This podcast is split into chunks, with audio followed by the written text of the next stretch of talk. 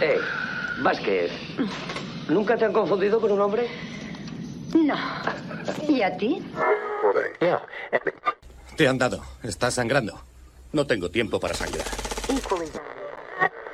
El pueblo no debería temer a los gobernantes. Los gobernantes deberían temer al pueblo.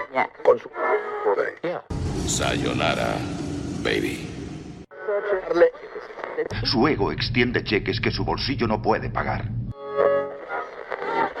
Si tomas la pastilla azul, fin de la historia. Despertarás en tu cama y creerás lo que quieras creerte. Si tomas la roja, te quedarás en el país de las maravillas. Y yo te enseñaré hasta dónde llega la madriguera de conejos. Si estás escuchando esto, eres la resistencia.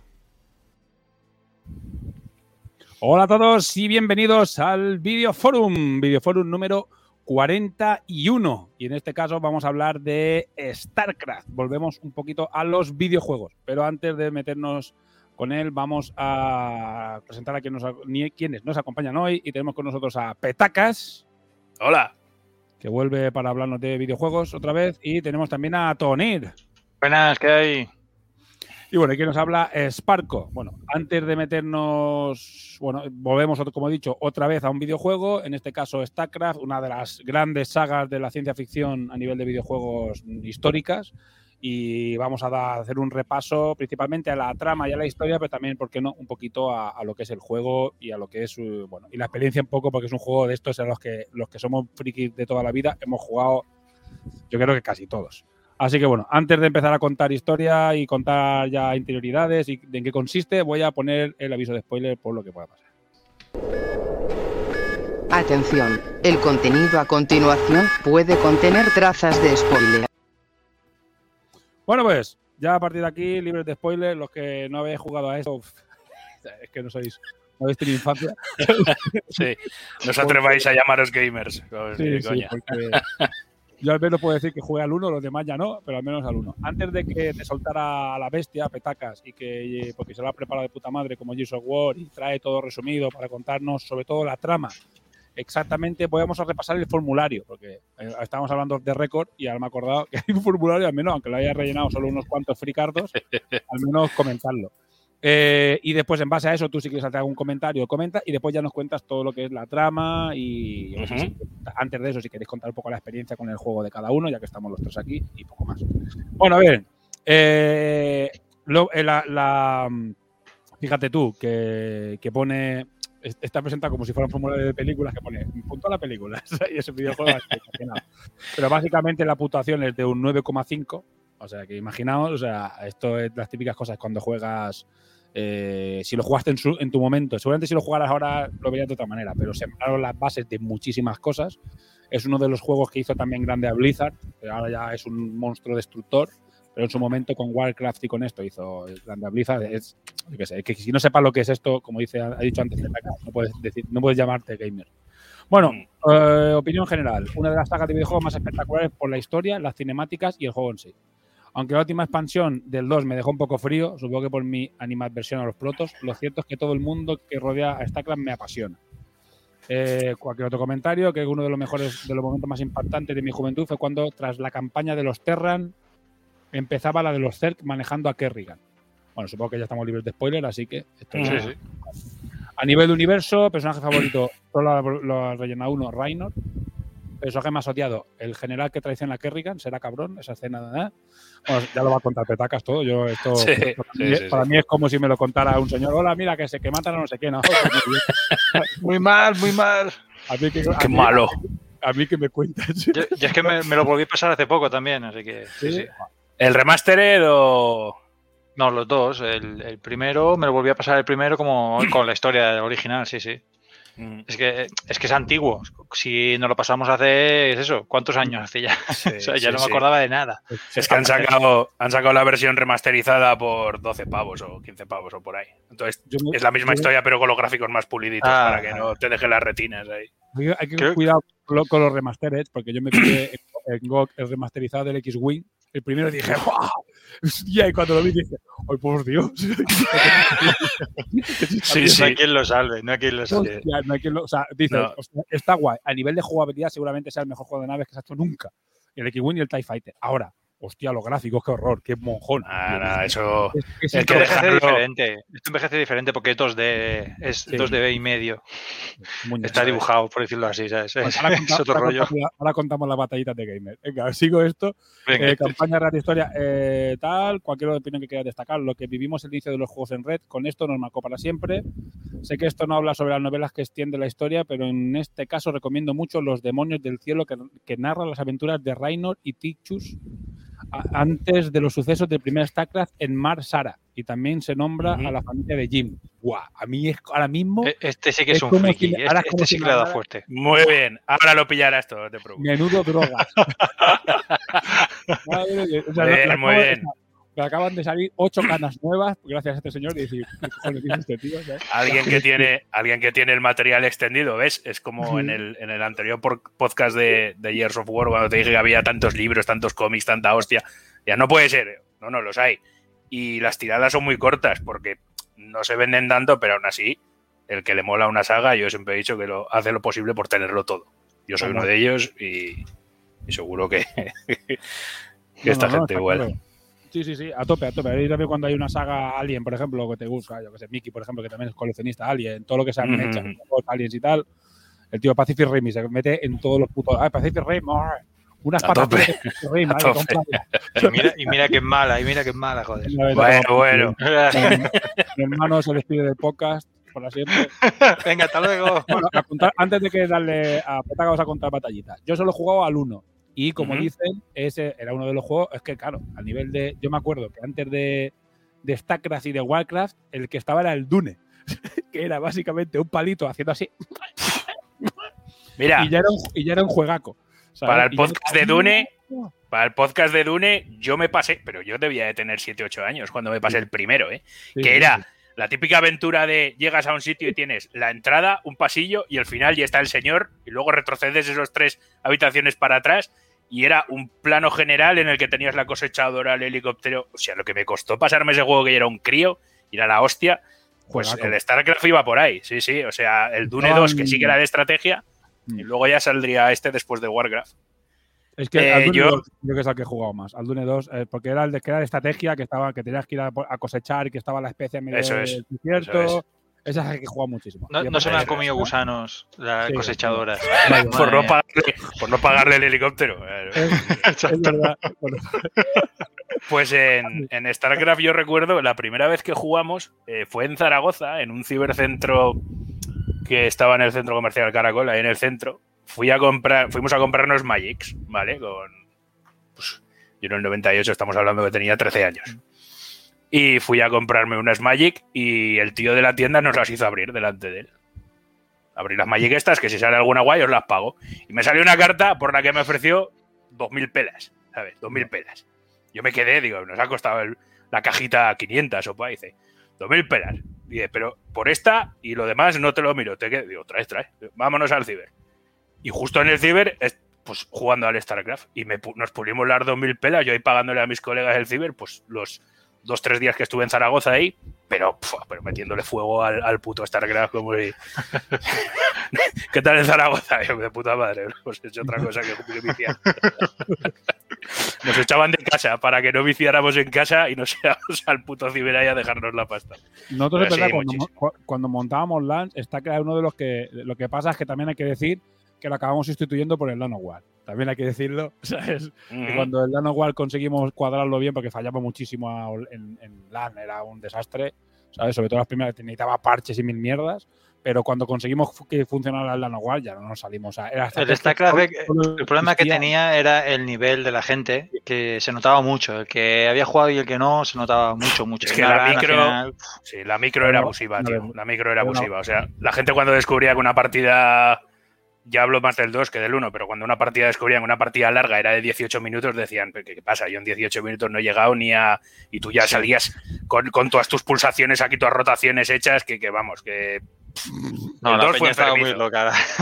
El Muy 2 loca. El 2 fue, o sea, ya, bueno, cuando salió la hostia, porque estaba muy, muy, muy bien hecho, muy pulido. O sea, es que yo no, vamos, prácticamente desde que salió hasta que no sé cuántos meses pasaron jugando sin parar a lo chino, tío, ya y una locura. una Eh, yo, yo, me, yo el 2 he jugado, pero es verdad que ya no lo cogí con ganas. Yo mí- que me gustaba es el 1. Que al 1 me pegué la viciada online, sobre todo, jugué bastante. Ujú. Porque en el online lo que la gracia que tenía el StarCraft es que te podías crear tus mapas. Había una, una opción es. para crearte tus putos mapas. Que era Eso que al final tenías que incluso no programar, pero se acercaba bastante. De hecho, me pegué una buena matada para hacer un mapa que generaba monstruos automáticamente y esto. Pero la gente se pegaba unas. hacía unos mapas que eran flipantes, de estos ed- editables. Y eso es a lo que más jugaba, que te tenías que descargar el mapa, que al final era un coñazo. Ahí es cuando caí mi primera vez con, ah, se dará más prisa si pulsas Alt F4. Recuerdo que esa fue mi primer- la primera vez que caí y salí del juego, cayendo en la cuenta- trampa del Alt F4, puto StarCraft. Sí, Ten sí, en la cuenta que ahora, ahora el, el rollo arcade, eh, bueno, para empezar es gratis. StarCraft 2, la primera expansión ahora mismo está gratis. Tú te descargas Sí. Battle.net Y, y el StarCraft original que también, y juegas. Mm, Ya no lo sé. El original no está gratis también. Es ¿no? que sacaron el remastered, entonces ya, Ya, no claro. tengo ni idea. Si lo ha sustituido en la misma plataforma, no lo sé, no lo he Mm. mirado. Mm. Y, y mola mucho porque, o sea, al- al ser StarCraft 2 gratis, también tienes gratis todos los arcade que ha hecho la peña. Claro, ahí tienes miles de mapas de rollos de juego, de defensa de torres, de héroes de ir avanzando, subiendo nivel, de oleadas de bichos de defender. Es- bueno, bueno, es- bueno, Me bueno, encanta bueno. eso, eso es lo que me encanta. Eso, tío. Eso es algo vasto. Bueno, nosotros sí te- da para guardar algunos mapas guapos de, o los más jugados te los va. Pero es que es, es- es enorme, tío, la, la- la cantidad de, de- de desarrollo que ha creado la comunidad. Mira, eh, yo hace poco entré por ver y, y online había, o sea, partidas jugadas 15.000 y pico, me parece, había en ese momento, que, que siguen siendo muchísimas para un juego tan antiguo. Con la cantidad de mercado que hay ahora de videojuegos, que te- sigan teniendo tanta peña, porque a nivel competitivo sigue siendo algo mundialmente muy. que mueve mucho. Los Corea, eh, los coreanos, los coreanos, a los jugadores de StarCraft los llevan por la calle como futbolistas, ¿eh? O sea, sí, sí. Bueno, qué puto StarCraft pegó fuerte, de verdad, sí. Siempre que hablo de Sí, Corea intento puntualizar que es Corea la, la del sur. La mala. La Sí. mala. Bueno, yo, yo vi un podcast hace, bueno, un youtuber, Nate, Nate Gentile, que es bastante bueno, que justamente hablaba de, pues se fue por las ramas, pero hablaba de sillas de ordenador, y se ve que cuando empezaron a salir estas de gamers, eh, es la época del StarCraft. Y todo fue porque eh, hubo una crisis en Estados Unidos, no sé en qué época también, que coincidió con el StarCraft, con la salida. Y, y ahí es cuando se empezaron a hacer campeonatos así fuertes, fuertes en Estados Unidos. Había, pues había un montón de universitarios, como dice él, universitarios que no tenían nada mejor que hacer y se pegaba la viciada de StarCraft también por ahí. O sea, que, que vamos. Sí, no, no, Que y firmarte, fuerte, fuerte, sí. Los Lo- lo pros firmar, alfombrillas de ratón y subastarlas. O sea, Lo del competitivo en StarCraft es súper. Bueno, Sí, es, sí. es el- es el principio de los eSports, la base, yo creo que es StarCraft. Ya el Sí, sí, sí. Pero Sí, la sí. base nace con StarCraft y en Corea la mala. StarCraft y Counter. Creo que Sí. un poco después, supongo. Sí, por bueno, ahí era, ¿eh? sí. mundial, sí, sí. Era otro, yo creo que era sí, sí. Ahí ya Pero bueno. internacionalizar. Pero bueno, que, que de puta madre, ¿sabes qué te decía? O sea, si, si me parece genial. Bueno, nos podía- si- lo que tú dices, si nos podíamos hablar del videojuego en sí, lo tiramos aquí también con las batallitas, historias y empieza a hablar de- del competitivo, pero bueno, nace, yo creo que nace con StarCraft, seguro, seguro, seguro, seguro. Sí, pero sí, sí. A ver, ¿quién, antiguo, Es, es el más antiguo. Una pregunta, a ver, ¿eh? ¿qué raza sois vosotros? Venga, ¿qué, de las tres. yo soy Protos, siempre. Yo, siem- yo siempre he jugado con humanos. Yo Protos también, yo Siempre. Protos. Mi vida por sí. A mí nunca, a mí todos los que menos me han gustado. Eh, a ver, nadie también, tío, no me puntualizo. Me Pues no no gustaría mucho, muchísimo, me gustaría muchísimo saber jugar a los Zerg, pero son los mejores y los más difíciles por eso también. Me parece Es infumable. me parece imposible jugar con ellos, o sea, imposible. O sea, la gente que los maneja bien, yo respeto porque es acojonante, es acojonante los Zerg, lo, lo jodido que es jugar con esos desgraciados. Pero, Sí, pero yo sí, siempre, siempre he sido proto, siempre me ha parecido la hostia. Eh, Y después de toda la historia, todos tienen su punto bueno. O sea, no hay ninguno que esté por encima ni, ni Ah. nada. No, Bueno, está bien. Yo creo que un punto fuerte de este juego fue eso, que estaba equilibrado. Eso que es. siempre desde que, desde que salió te daba opción de que no había un ejército que fuese muy descarado encima de los demás. Y Ese una de equilibrio hacía que pudieras jugar bien. Y una de las Que cosas que tiene Blizzard que mola mucho es que siempre desde el principio ha hecho unos trasfondos, o sea, se ha currado mucho todo Ah. lo que es la, la trama, Sí, ¿no? el trasfondo, Y- entonces te- Y muy- cinemáticas. Que las mejores las han tenido ellos de toda la vida. Vamos, me acuerdo las primeras del Warcraft 2. Que decías, pero qué vídeos, tío, son estos. ¿eh? Y en StarCraft ya unos graficotes ahí, y ahora los ves y eso ves unos cuadrados como. bueno, ya- claro, en su día no había mejor resolución, entonces te lo que parecía todo había, lo que sí, salía sí, la sí. leche, claro. Pues, Sí, sí. Cualquier videojuego que durante el juego es mejor que la cinemática de, bueno, pero de calle, ¿sabes? No, de Sí. calle, pero 100 veces, ¿sabes? Sí, sí, sí, sí. Bueno, pues, ala, Muy voy a bien. estos dos sucios protos para, para que le deis caña a... Porque yo la historia ya he dicho que yo... Bueno, yo os voy metiendo más o menos de cada entrega, haciendo un resumen rápido de la historia, ¿vale? Me, quedo, me Y- quedo aquí, me quedo aquí mutado, sigo haciendo mis movidas de, de yokai. de- y si veo que intervenir en algo... Tú ves me escuchando y ves, y ves Ahora- diciendo, ahora- ¿vale? ahora voy a- ahora soy un oyente yo del podcast. Ala, petacas, todo tuyo. Muy bien. Pues empezaríamos con la primera entrega de, StarCraft, que es, eh, saldría en el año 98. Y la trama, digamos que está situada en 500 años en el, en el futuro, en el sector Coprulu, que se llama, que está a 60 a 60.000 años luz de la Tierra. Eh, ya están las colonias establecidas, tanto de humanos como. y los, los protos ya llevan bastantes años allí. O sea, digamos que ellos han nacido en esa parte de la, de la galaxia. Y los Zerg eh, están haciendo pequeñas incursiones a, distintos planetas coloniales, ¿no? Entonces vas. eh, vas la campaña, digamos, eh, se divide en tres partes, en la que empiezas manejando Terran, luego empiezas luego vas manejando a los Zerg y luego manejas a los Protos, ¿vale? Esto se hace también en la expansión y luego en la parte de StarCraft 2 lo dividen en tres entregas distintas. En lugar de que tú en cada juego manejes a estas eh, por partes, pues cada, cada raza, digamos, ha tenido su propia entrega, en lugar de compartir todos una misma. Eh, la primera empieza así, pues hay ataques de Zerg por, por varias colonias, eh, empiezan a presentarte a los personajes de, digamos que serán los protagonistas de toda la saga a lo largo de todos estos años. Y, y aparece pues el uno de los protas, Jim Raynor, que es el doblado por Luis Bajo, esa pedazo de voz del, de nuestro cine, que es la voz de William Wallace, de, una voz muy característica de tipo duro. Eh, en el que pues eh, tienes a, lo que típico que hacemos los humanos, aunque nos vayamos al culo del universo, vamos a pegarnos entre nosotros para ver quién manda. Siempre lo vamos a hacer, no fallamos. Eh, entonces aparece lo que sería el emperador, el, el Arturus Mensk, que se llama, ¿vale? Descubre que hay unos emisores psiónicos que se llaman que, que atraen a los Zerg a, a los puntos donde los ponen. Entonces empieza como íbamos a vender su guerra falsa, eh, colocándolos en planetas y sal- este cabrón, eh, muy bien, este, este tío empieza a vender a, a- a, pues eso, su, su infestación y de que él va salvando esos planetas, esa falsa propaganda. Sí que tiene pinta, el hijo puta, ¿eh? Estoy aquí, estoy aquí buscando en Google mientras vas hablando tú. Vale, sí, sí, no, pues. No, está eh, guay, tío, está bien. Entonces, eh, el- hay una hay una misión, ¿no? Que está en un planeta que se llama Tarsonis y ahí está Sarah Kerrigan, ¿vale? Sarah Kerrigan, quedaos con el nombre, es la prota de todo, la de, bueno, una de las más importantes de los pilares de esta historia. Es un fantasma que es una unidad Terran que, digamos, tiene cierto poder psiónico, ¿no? O así medio telépata. Y son, pues, agentes especiales, eh, tienen un termocamuflaje, desaparecen, se hacen invisibles, tal. Y la abandonan.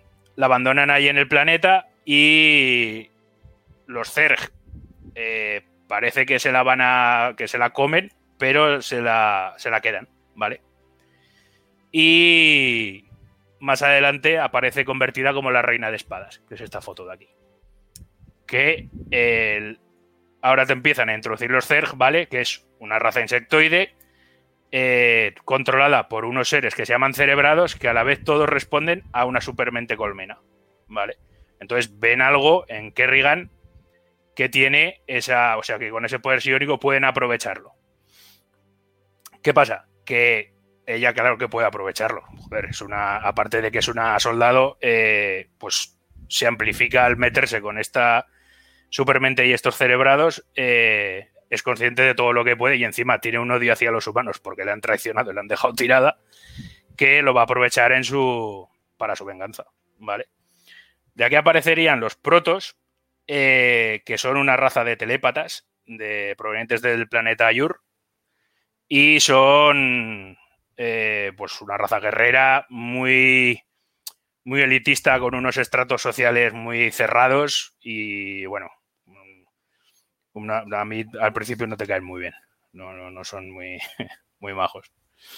Entonces, eh, vendría, te empieza a explicar, ¿vale? Que aquí es donde está uno de los núcleos de la historia. Un cerebrado te empieza a explicar que, que los Shell Naga crearon, o sea, hicieron toda, toda la creación. Por lo menos lo que sabemos en esa parte de la galaxia. Y que la dividirían toda en dos partes. Los protos serían la forma pura y los Zerg serían la esencia pura. Y ya está, no te dice nada más, ¿vale? Y con esa comidilla es con lo que una de las cosas más importantes que, nos tendremos que quedar. Entonces, el, el cónclave Protos, pues siempre muy orgulloso y nunca falla y tal, decide eh, atacar a, las incursiones Zerg en varios sitios. ¿Qué pasa? Que tienen la oportunidad de matar a los cerebrados y, y no lo hacen. No lo hacen y deciden ir matando a todos los bichetes en vez de matar a los cerebrados. Entonces aparecen dos protos importantes de la historia. Uno es Tasadar y otro es Ceratul. ¿Vale? Tasadar con dos S. para, que lo, para que lo pilles rápido. eh, Ceratul, cuando mata a un cerebrado, ¿vale?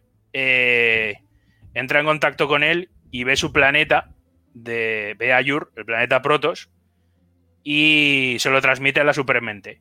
Entonces la supermente lanza un ataque contra Ayur. Se materializa, se transportan allí y empiezan a invadir Ayur. Empiezan a llenarse de Zerg, empiezan a, devorarlo todo y a, arrasarlo todo. Entonces, eh, Tasadar empieza a escuchar a Ceratul y dice, no, no, le da al conclave, estáis equivocados, este señor tiene razón, eh, hay que acabar con los cerebrados y la supermente porque se está yendo de esto de madre. ¿Qué pasa? Que acaban cruzándose los caminos, aparece también otro protos que se llama Fénix, y con Reynor van haciendo sus, escaramuzas por todos los lados para intentar matar a todos los a todos estos Zerg. Eh, al final, ¿qué pasa? Que la supermente se planta en Ayur. Aquí está el gran Ceratul, el personajazo súper chulo. Se, traslada a Ayur y no tienen manera de acabar con ella. Y Tasadar eh, coge su nave, la estrella contra la supermente y así elimina toda esa proliferación Zerg en el planeta. ¿Vale? Pero se queda ahí la historia porque, claro, quedan los siguientes hilos que viene en la expansión al año siguiente. ¿no? Sería, empezaríamos con Brood War. Empieza con que Ayur se ha convertido en un planeta estéril, lleno de Zergs, en el que prácticamente no hay vida posible y los protos han tenido que abandonar el, planeta. Bueno, lo abandonan ya de hecho en el 1, pero es que, joder, he resumido muchas cosas y seguro que me equivoco en alguna o salto otra, pero yo creo que la historia más o menos irá saliendo poco a poco. Eh, entonces, el, eh, Ceratul, que es un, templario tétrico de estos, que son, como te he dicho, que los protos están separados en, muchos estratos sociales y tal.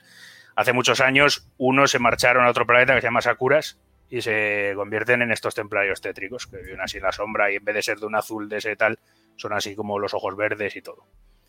Eh, se ha pirado Ramón. Bueno, sigo hablando. Lo ha desconectado, qué desgracia. ¿Pero sigue grabando o no? Si no. Ah, no, no, se estaba cambiando la imagen. Sí, claro, no, no. Ah. Es que, estaba, es que como solo salgo yo, digo, voy a quitar.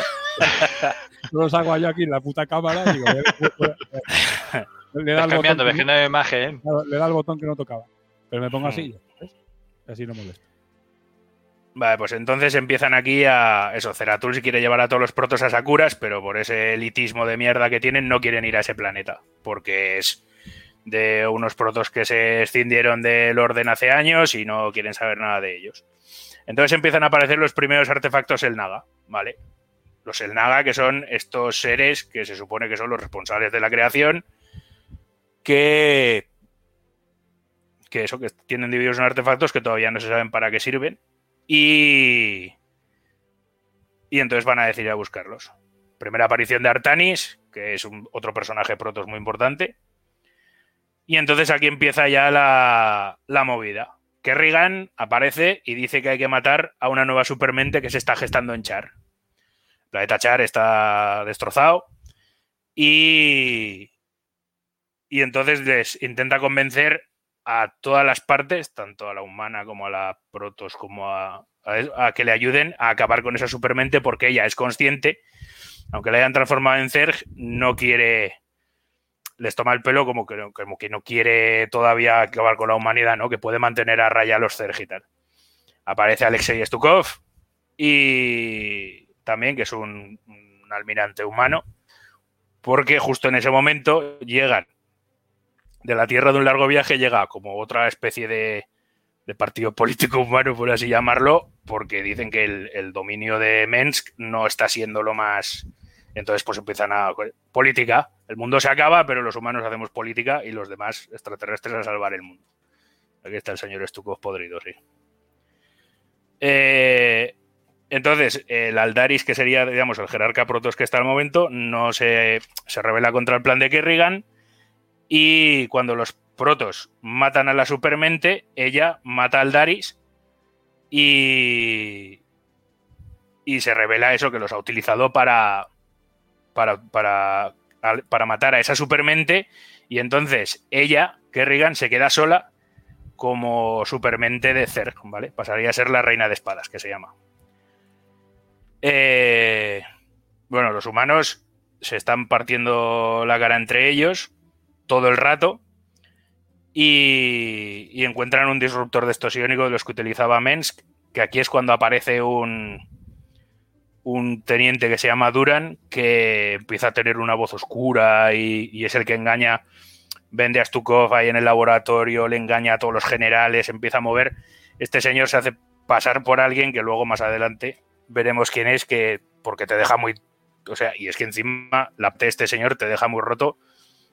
Igual en su día pues te piensas, va, pues esta historia ha terminado, pero hostia, es que son 11 años después, ¿eh? Y cuando te dicen quién es este tío. y es, es bastante guapo. Y digamos que la, la parte.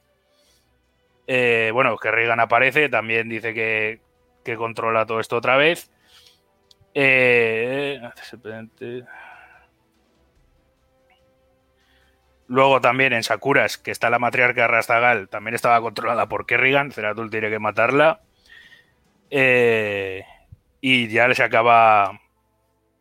Se acaba haciendo la tía, la Kerrigan les dice a todos que os he engañado y ahora mismo soy la jefa de, de todo porque soy la únicamente Zerg y empiezo a manejar y, y no tengo ningún.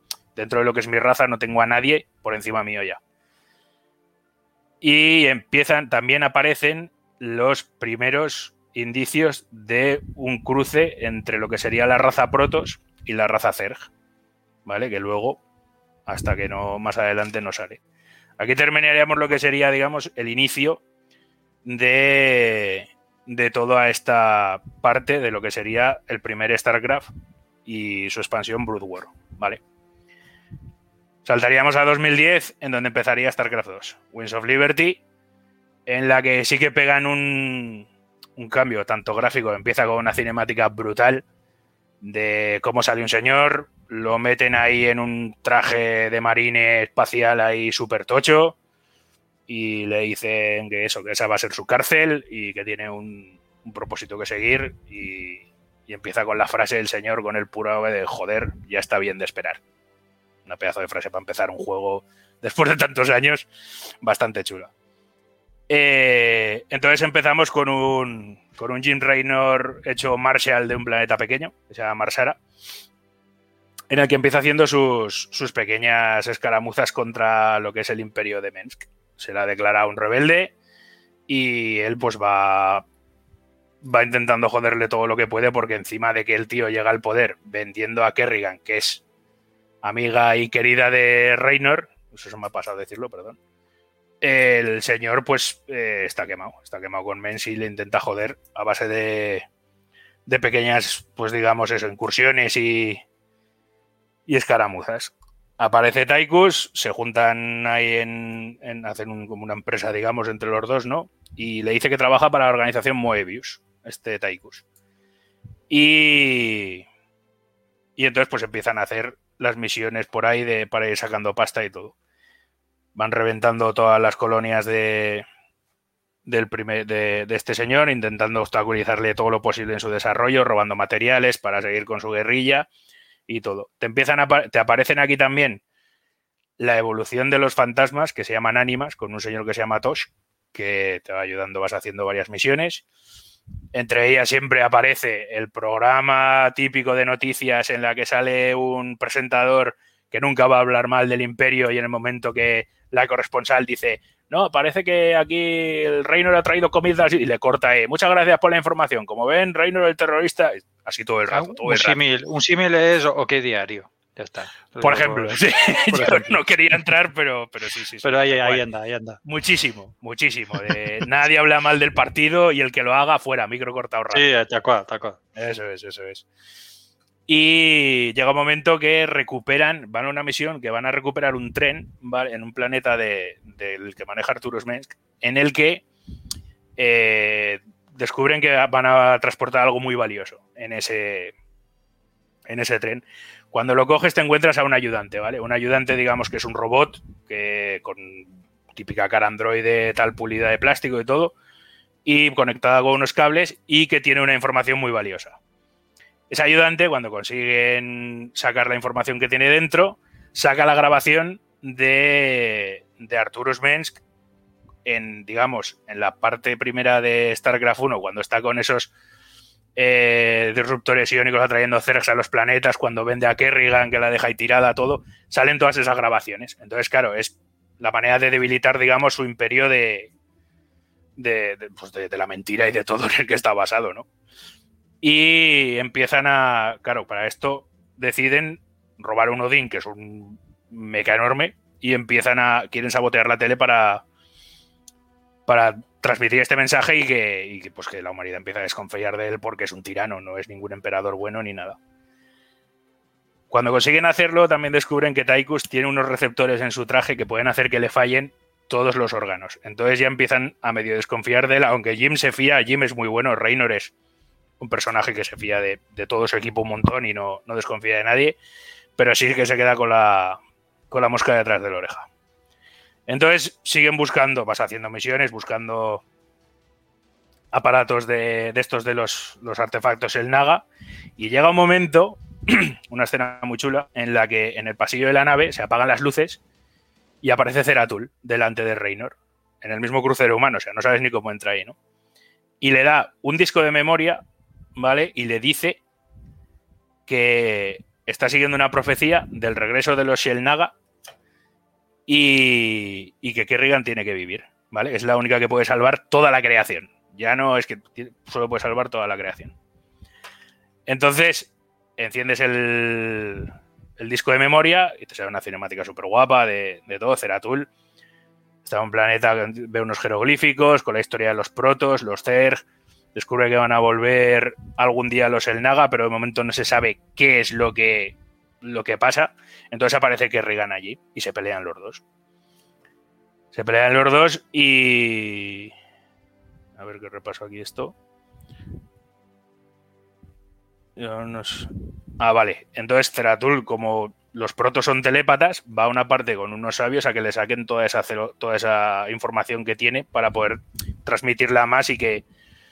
Digamos que es el único. O sea, Ceratul es el único tío que está metido en esta cruzada de la profecía. Los demás no quieren saber en él. Aparte de que es un Nerazim, un tétrico de estos, que los demás protos, por, solo por este elitismo de mierda, no quieren saber en él, es el único que está siguiendo los pasos de esta profecía sin parar.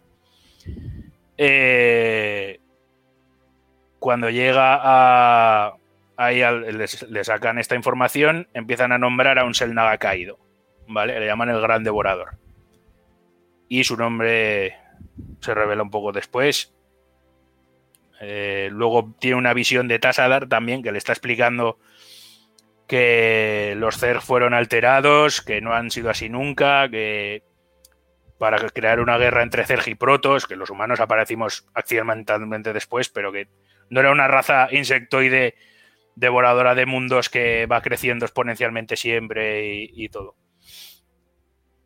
Entonces, eh, la, supermente tenía conciencia de ese control de, de este Selnaga caído sobre su raza, ¿vale? Pero no tenía voluntad como, digamos, de, de poder resistirse a ello.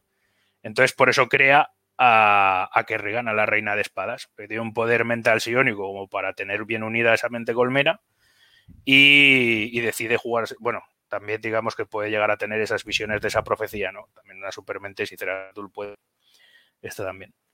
Y Ceratul, pues duda de la visión, la supermente vio el futuro y los híbridos de Protos y Zerg son el futuro que esclavizaría a todo. Vale. Eh, esta visión de Tassar le dice que Kerrigan tiene que vivir sí o sí. Y entonces eh, acaban. la siguiente misión, digamos, pasas a. Esto es un pequeño inciso de los protos. Pasas a una misión que vas a un laboratorio y empiezas a encontrar en los laboratorios estos de Moebius, de, que es, digamos, la empresa esta de, de los, de ciencia, de laboratorios, empiezas a encontrar unos híbridos artificiales de, de Protos y de Zerg, y bien conseguidos, no tienen fallos ni nada. Eh, a ver. Bueno, cuando pasa esto, eh, hacen un, un pequeño homenaje a, la escena de cuando Kerrigan es capturada, que solo eran voces en el primer StarCraft y aquí es ella luchando contra los Zerg pidiendo el, la evacuación y como no se la conceden y ella cuando se ve que está perdida, que le van a matar, tira todas sus armas al suelo y se queda mirando al cielo viendo cómo, cómo se van las naves ahí cagándose en toda la humanidad. Entonces Reino se despierta y empiezan a, empiezan a decirle todos, a dudar de él ya, y decir, joder, es que toda esta guerrilla va a acabar, a intentar salvar a tu novia, empieza a pelearse con todos y, toda la hostia. Mola mucho, porque aquí vas a una misión en que justo, justo en el momento que llegas a un planeta, de repente el sol empieza a expandirse y se convierte en una nova. Y dice, bueno, tenemos X horas para coger el artefacto que está aquí y marcharnos. Y entonces hay misiones de esas que molan. Y, van pasando en esos planetas así. Y aparece por primera vez, en una emboscada que les hacen con un- aparece el hijo de Arturus Mensk, que se llama Valerian Mensk, que es el hijo del emperador y que no se parece nada a su padre. Y él te, revela que él es el que está detrás de Moebius, ¿vale? De todos estos laboratorios. Y les ofrece eh, rescatar a, a Kerrigan porque está, asegura, digamos, está investigando que el artefacto Selnaga puede depurar la corrupción de, o sea, digamos, el, el estado Zerg, la infestación Zerg, ¿vale? Eh, entonces quiere utilizar eh, Valerian, quiere derrocar a su padre y la mejor manera es llevar a Reynor, que es el rebelde, ponerlo de bueno y encima al azote de la humanidad que se ha convertido Kerrigan como reina de espadas de los Zerg, llevar la curada de la infestación Zerg. Entonces, claro, a su padre lo deja a la altura de, de un inoperante total y se presenta como un futuro, ¿no? Y entonces esa es la idea que tiene. Eh, van a buscar el artefacto, el último artefacto Selnaga para juntarlo y y entonces cuando consiguen cuando consiguen juntarlos todos vuelven a echar al planeta este reventado. Eh, Valerian deja a su padre como la mierda delante de todos para presentar o, imponer, digamos, como una candidatura, ¿no? Delante de todos. Y, y entonces empieza la última guerra de, de la, toma de, Cha- de Char, digamos. Eh, ponen el artefacto en, digamos, en la superficie, pero lleva un tiempo cargarse. Char está infectadísimo de, de está lleno. Y van moviéndose por unas cuevas, ¿vale? Para intentar llegar hasta. hasta Kerrigan. Eh, mola mucho porque aquí es cuando ya se empieza a notar el poder de Valerian por encima del de Arturus, más o menos. Y al señor este de las noticias que no paraba de comer pollas imperiales y todo, mola mucho porque hay una frase que aparece en el psiquiátrico desnudo en calcetines con el manifiesto de Mensk y un bote de mantequilla de cacahuete. Te lo venden como... Sí, sí, desquiciado. Eh, entonces el artefacto se carga y detona. Detona y acaba... Acaba quitando, digamos, toda esa infestación Zerg y Kerrigan aparece eh, como sin toda esa, sin todas esas, como esas, esa quitina, ¿no? Esa coraza de quitina de insectoide, que aparece como humana, una imagen que has puesto antes que se le ve así con la cara humana, pero como con unas rastas, pues se queda así. Eh, sobrevive su parte humana, eso es. Y, se, queda así, digamos, ¿vale? Eh, entonces, cuando, cuando Reynor la coge, eh, Taikus, que está detrás, le apunta con la pistola a la frente a Kerrigan y le dice, el Reynor le dice, ¿qué has hecho? Y le dice, y se le escucha la voz de Arturus por, la, por, el, por la armadura de, de. Y le dice, lo siento, pero hice un trato con el diablo. Y entonces Reynor lo mata a Taikus y rescata a Kerrigan, ¿vale? Y ya se, lo lleva, se la lleva. Aquí acabaría, digamos, la, la, parte de Winds of Liberty.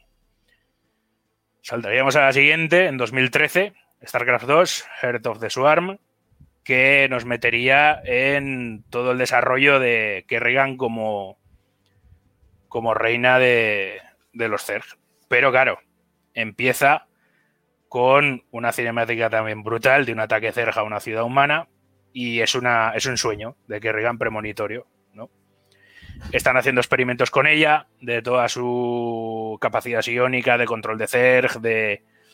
O sea, y, aunque no tenga su parte Zerg, eh, digamos que su, su, eso, su poder psiónico, su telepatía, está, pero multiplicado eh, vamos, es como si fuera ya, no sé, un Jedi o algo así, ¿sabes? Como si dominara una super fuerza de, todo.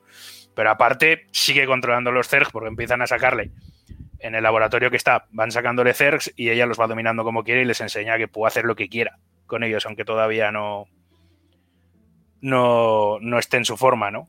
Eh, entonces eh, atacan el, el laboratorio y, y tienen que evacuar y Reynor se queda allí.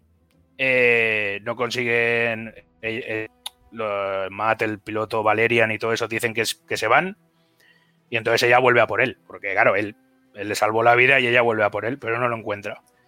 Y en las noticias sale que han capturado a, a Reynor y que la han ejecutado. Entonces, Kerrigan entra en locura y se marcha a, buscar a su enjambre. Porque lo único que le quedaba, digamos, para redimirse o intentar volver a la humanidad era el círculo, o digamos, la pareja que forma con Reynor, ¿no? De lo que se quieren y, y lo que se necesitan el uno al otro. Al estar este muerto y encima matarlo, pues ella vuelve a caer otra vez contra la humanidad y se va a buscar a su enjambre. Resulta que al estar tanto tiempo fuera, el enjambre eh, pasa a ser dominado por una madre, digamos, que se llama Zagara, y llegas a una nave que es un Leviatán. Leviatán es una, o sea, una nave no, es un bicho gigante, pues, digamos, yo qué sé, que sea un escarabajo volador interplanetario igual de grande que una luna o algo así. Y ahí se encuentra con una, con una ayudante suya que es, digamos, un diario de a bordo, que es como un insectoide también, muy guapo, y aparece Abazur. Abazur es un personaje súper bien hecho, porque es un evolucionador, ¿vale? Te empiezan a explicar todo el desarrollo de, los Zerg en cuanto a, lo que eran, digamos, antes de que, el Selnaga caído los, eh, los modificara para ser esa, ese arma, ¿no? De, conquista planetaria. Entonces, eh, te explica que son eh, vienen de un planeta que se llama Cerus, eh, como el planeta Zerg, lo tengo aquí, perdón. El planeta Zerg es Cerus, sí. Y ahí están. Eh, siempre han sido una raza que se dedica a evolucionar a partir de, de, matarse entre ellos, absorben las mejores cualidades y Abazur es creado para perfeccionar todas esas. Hostia, está lloviendo, yo no sé si no se me cortará esto. Está cayendo aquí el fin del mundo. No, no, se escucha eh, Vale, vale. Entonces, eh, eso, empiezan a recoger esa, esencia y, y van, pues, a, atacan otra vez la fortaleza de Warfield, que es el general que sale en, el, en la primera, van a, echar, pero claro, es lo que dice Abazur, dice, tú eres un experimento único, pero de los humanos no podemos recoger esencia, porque la esencia es algo ligado a la cadena genética o tal de la raza Zerg, ¿vale? Entonces aparece Zeratul y le dice a Kerrigan que en su planeta están los Zerg primigenios, que no se parecen nada o casi nada a lo que son los Zerg de ahora, y que siguen matándose entre ellos, evolucionando y absorbiendo la esencia unos a otros. Eh, no se fía de, de Zeratul, pero aún así eh, van a Cerus y encuentran a un ancestro eh, que está ahí como en letargo, el que tienes que hacer una misión de reanimarlo y te empieza a contar todo el toda la historia de, de lo que es la historia Zerg de verdad hasta que el Selnaga caído los, los convierte en arma, ¿no? Eh, te explica que hay una fuente de poder en la que en la que ahí es donde surgió la primera vida Zerg, entre unos organismos y otros matándose y absorbiéndose unos a otros, ya se mete y absorbe todo su poder. Entonces aparece como reina primigenia, digamos. ¿A qué se dedica a hacer la reina primigenia? Ha recogido mucha esencia, pero claro, no tiene toda. Entonces empieza a cazar por todo el planeta a los gigantes más evolucionados que están no parados, pero es que nadie se acerca a esa zona ni tampoco salen ellos porque ya tienen un poder enorme y ella va a, a por todos ellos y a coger su esencia. Llega un momento que cuando ya tiene toda esa esencia acaparada, el ancestro se la intenta jugar, pero ya lo mata y también se queda la esencia. Entonces se convierte en, en un, vamos, lo que le dice, que podría hacerle frente a quien quisiera porque tiene tanto poder que, que no, que, no pueden con ella. Entonces, eh, Mensk le manda un mensaje. Llega un mensaje a ella y le dice que Reynor está vivo y que lo tienen cerrado en una prisión. Ella se comunica con Valerian y con Matt, que son los que están en el Hyperion, en el, en el, en el acorazado de Reynor, y les dice que busquen información sobre esa cárcel. Esa cárcel está moviéndose por el hiperespacio, digamos, constantemente y solo para repostar cada X días en un sitio que haces un par de misiones para descubrir dónde está y todo. Entonces llegas y cuando, cuando liberas a, a Reynor, eh, claro, él está encerrado en una, aislado en una prisión y, y ella revienta la puerta. Es una cinemática muy chula también. Eh, revienta la puerta y, y él ve entrar a, a Sara Kerrigan, pero claro, él la ve como una humana y cuando se va la luz ve que se ha convertido otra vez en la reina de espadas. Y se levanta y le dice, yo no te salvé para esto, y, y la otra coge su pistola, se la pone en la cabeza, y le dice, pues tú eres el único que has creído en mí, haz lo que tengas que hacer. Y no la mata, por supuesto, ni, ni nada, y, y se van enfadados. Entonces eh, Reynor vuelve con, con, los asaltantes de Reynor, que Regan le ha salvado, y vuelve a su, a su historia. Entonces, eh, a ver, un momento que me pierdo aquí. Vale, aparece Stukov, que es el señor que engaña el, el Duran este en el, en el Brood War. Aparece también, que es, aparece Stukov, que es otro, el único híbrido humano Zerg también. Eh, y te explica cómo lo, por qué, cómo lo han hecho, o sea, que el Duran ese no es quien es, que es un servidor de, del Selnaga caído, ¿vale? Que se llama Amon. Y encuentran el templo donde este señor, Duran, que se llama en realidad Narud, y se hace cambiar. O sea, es un tío que dicen que nunca tiene la misma cara, que siempre se cambia por todos. Es el que ha estado, gracias a la tecnología humana, acelerando el proceso de hibridación entre Protoss y Zerg, ¿vale? O sea, te, te, te lo destapan ahí de la hostia.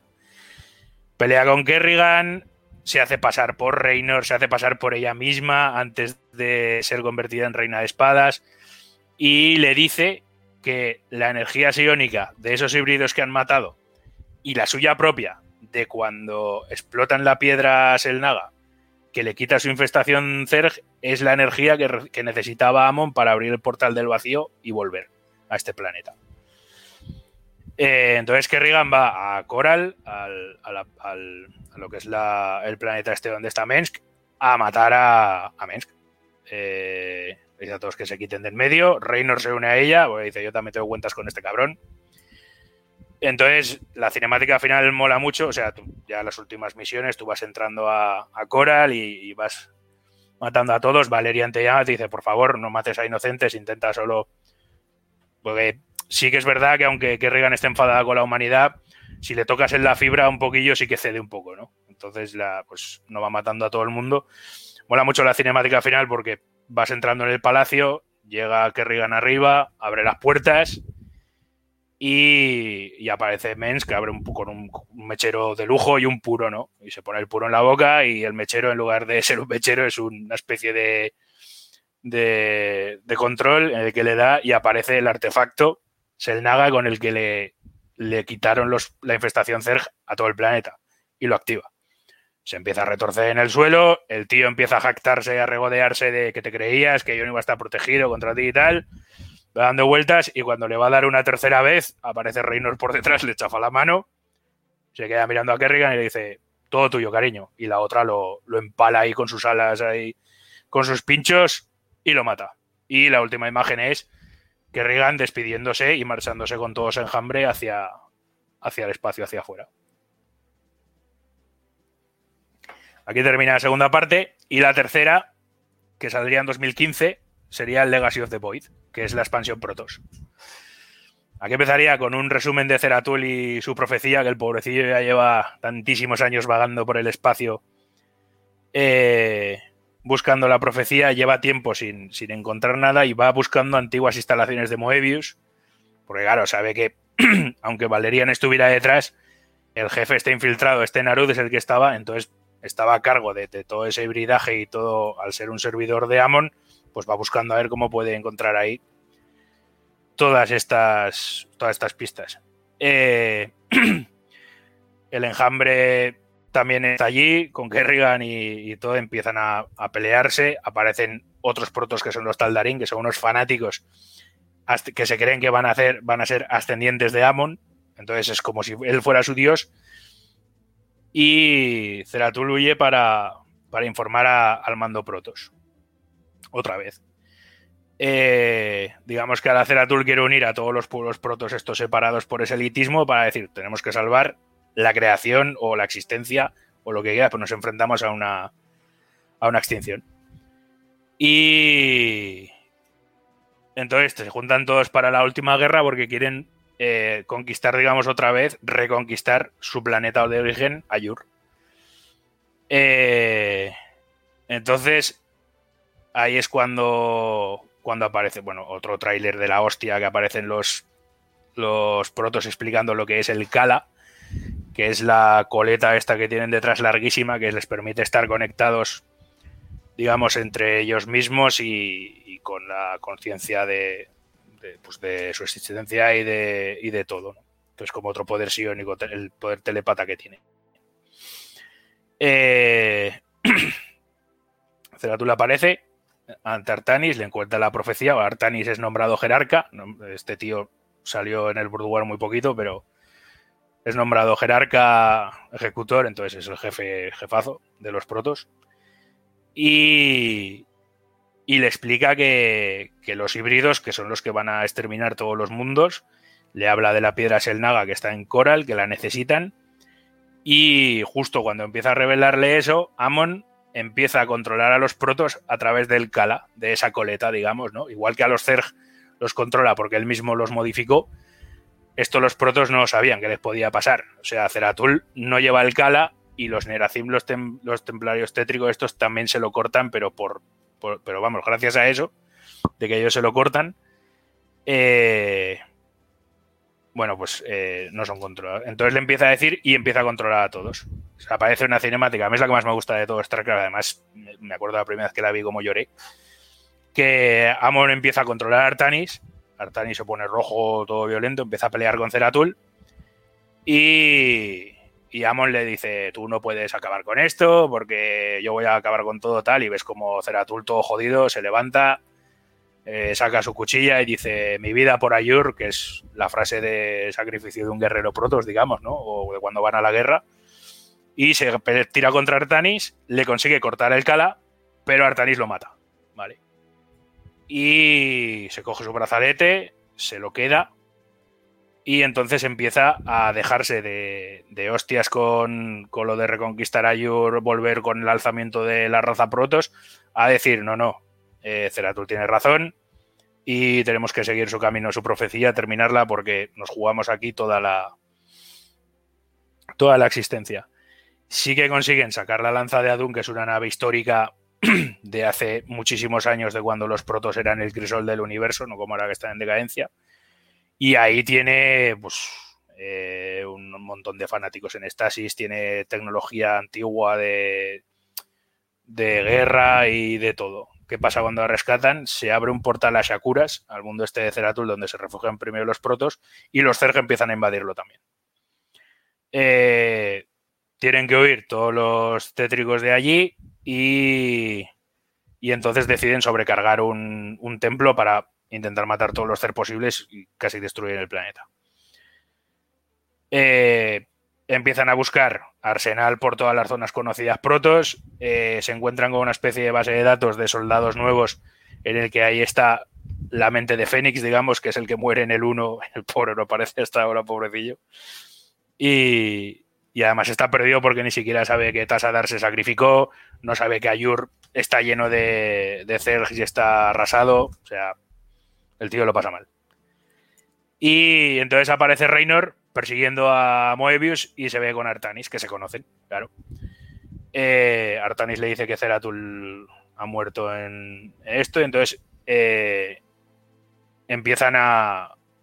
deciden bajar juntos a por la piedra Selnaga y descubren a, Coral, el planeta este de los humanos, arrasado por, por Moebius, todos muertos. Y es cuando se, se, pues los dos hacen una alianza de decir que van a trabajar juntos en, en terminar todo esto. Eh, deciden eh, la piedra, cuando la montan en la nave, eh, les manda las coordenadas de un sitio que se llama Ulnar, que está, digamos, en unos límites de, de la galaxia, digamos, que es donde están estos Elnaga, ¿no? Estos dioses o, creadores. Cuando Artanis entra y ve los jeroglíficos de la profecía con sus propios ojos, que es lo que le decía siempre, lo que les dijo Ceratul, que llevaba años diciendo y nadie le hacía caso, aparece un híbrido. Y con ese híbrido está peleando Kerrigan. Y Artanis, cuando ve a Kerrigan, va a matarla, pero ella le dice, claro, también la ve como esculpida en la profecía, en la pared. Y, y Artanis decide no matarla y ayudarle. Entonces se ponen a trabajar juntos. No se fían de ella porque, como siempre que se han puesto a trabajar juntos, Kerrigan se la ha jugado. Eh, entonces, pues, claro, están un poco así reticentes, pero trabajan juntos. Entonces la. Amon empieza ya a comunicarse con ellos a través de una señora que está en la nave que decide no cortarse el cala, que es, es un coñazo en la historia eso, pero bueno. Es que lo he obviado porque es, es, es, vamos, es horrible. Una señora allí que decide no cortárselo porque dice que es un sacrilegio y la tienen encerrada en una jaula y cada vez que, que eso, pues el Amon este a través de ella les empieza a decir, os voy a matar y no tenéis sentido lo que hacéis, ta, ta, ta, ta, ta, ta. Pero claro, lo bueno es que debido a que ella no se la quiere quitar, pues acaba viendo también el tiempo que ella la posee, pues él, ella ve un poco dentro de él, ¿no? Entonces llegan a... deciden despertar a los... a los El Naga, que están dormidos ahí en la cámara de la ascensión esta, y cuando abren la cámara se dan cuenta de que todos estos El Naga, estos creadores, están todos muertos. Vale. Eh, Amon se comunica con Artanis y le dice que se estaba haciendo una funda, un, rollo híbrido supremo, para terminar el ciclo eterno y el principio de, de, O sea, de que este ciclo que tienen establecido los. Los.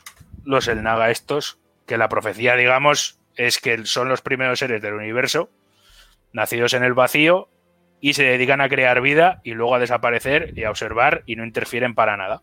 Y en el ciclo infinito de la esencia y la forma para que luego esa máxima esencia y esa máxima forma se juntan y ascendería a otros El Naga. O sea, digamos que le, para que esos seres supremos existan, eh, toda la vida que van creando ellos tiene que llegar a una pureza para convertirse en un ser de esos. Y este caído es el que quiere romper ese círculo. Ahí es donde ya se destapa toda esa trama que, que está. Siempre hay un mal mayor, ¿no? Digamos, o sea, todas esas guerras que han tenido entre ellos al final es todo culpa de este señor que quiere acabar con ese ciclo de, de millones de años de vida. Eh, Vale, entonces aparece otra raza más de proto, o sea, otro pueblo más de protos, los Taldarim, estos que son los. Su jefe se llama Larak. Y.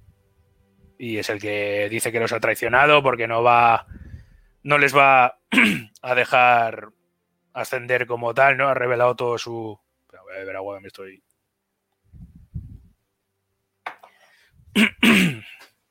Vas a tener una, Eh, muerte, una muerte en directo. Calla, calla, coño, que es que me, que me atraganto, joder. Lo, lo- lo- lo petamos en Twitch. Voy a llamar a una ambulancia, por lo menos, cabrones. No, hombre, esto lo anunciamos. Mira, se está muriendo alguien en directo. lo primero son los clics. Muerte en directo. Eh, entonces, pues eh, digamos que los protos acaban uniéndose eh, todos para librar esta guerra. Eh, y Amon mueve ficha rápido y empieza a coger a todos los seres que controla en el sector coprulo y empieza a arrasar todos los planetas. Claro, empieza una guerra interplanetaria a gr- a gran escala en la que cada, digamos, cada parte está de protos quiere su, su movida, ¿no? Alarak quiere llegar a ser el supremo de los Taldarim para que le ayuden a matar a todos y empieza con, con todas estas misiones interminables que no aportan nada a la historia, absolutamente nada, y, dura un cacho del juego excesivo para mí. Pero sí que llega un momento en el que Artanis dice, bueno, ya vale de, elitismos, de clases sociales y de hostias, porque lo único que nos ha servido es para separarnos y por mucho que estuviéramos unidos por el cala este que nos mantenía mentalmente, lo único que hemos hecho toda la vida ha sido darnos de hostia y separarnos y decide eliminar todos estos estratos sociales y, y que los protos sean todos un pueblo justo y, y ya está. Entonces, como Amon está en Ayur, formándose su cuerpo híbrido, su forma corporal, llevan la piedra allí y, y empiezan a pelearse allí con todo lo que hay, porque hay Zergs, hay protos, hay todos poseídos y empiezan a matarse con ellos. Eh, activan la piedra y en el momento que la activan, eh, revientan, digamos, la funda de toda, toda la infestación Zerg y toda la corrupción del Kala. Eh, les da unos segundos para esos protos poseídos. Artanis les habla y ellos se lo cortan, entonces se libran de esa corrupción y también matas a toda esa parte Zerg. Entonces se queda sin poder y vuelve al vacío, Amon. Pero ¿qué pasa? Eh, desde Ulnar, el, el, sitio este donde están esos el Naga, Kerrigan les dice, sí, ahora le hemos ganado y él está en el vacío. Y aunque nosotros no lo veamos en vida, volverá a pasar lo mismo porque solo abandona este plano, pero en el vacío sigue existiendo. Entonces, ella dice que necesita la ayuda de ellos para entrar en el vacío y matar a Amon de una vez por todas. Y entonces así es cuando se cumple la profecía de Ceratul. Entonces todos le ayudan, entran en el vacío y el que está es Narut, digamos, que es el... Narut es el, el, Durán este que es el que hace a Stukov. Cuando lo derrotas, aparece Stukov y le dice, eh, yo he venido aquí a matarte y, y, y así tengo mi venganza de lo que me has hecho. Entonces, las visiones de Tasadar que se le aparecían a Ceratul y todo se convierten en un Selnaga que estaba escondido y solo queda uno.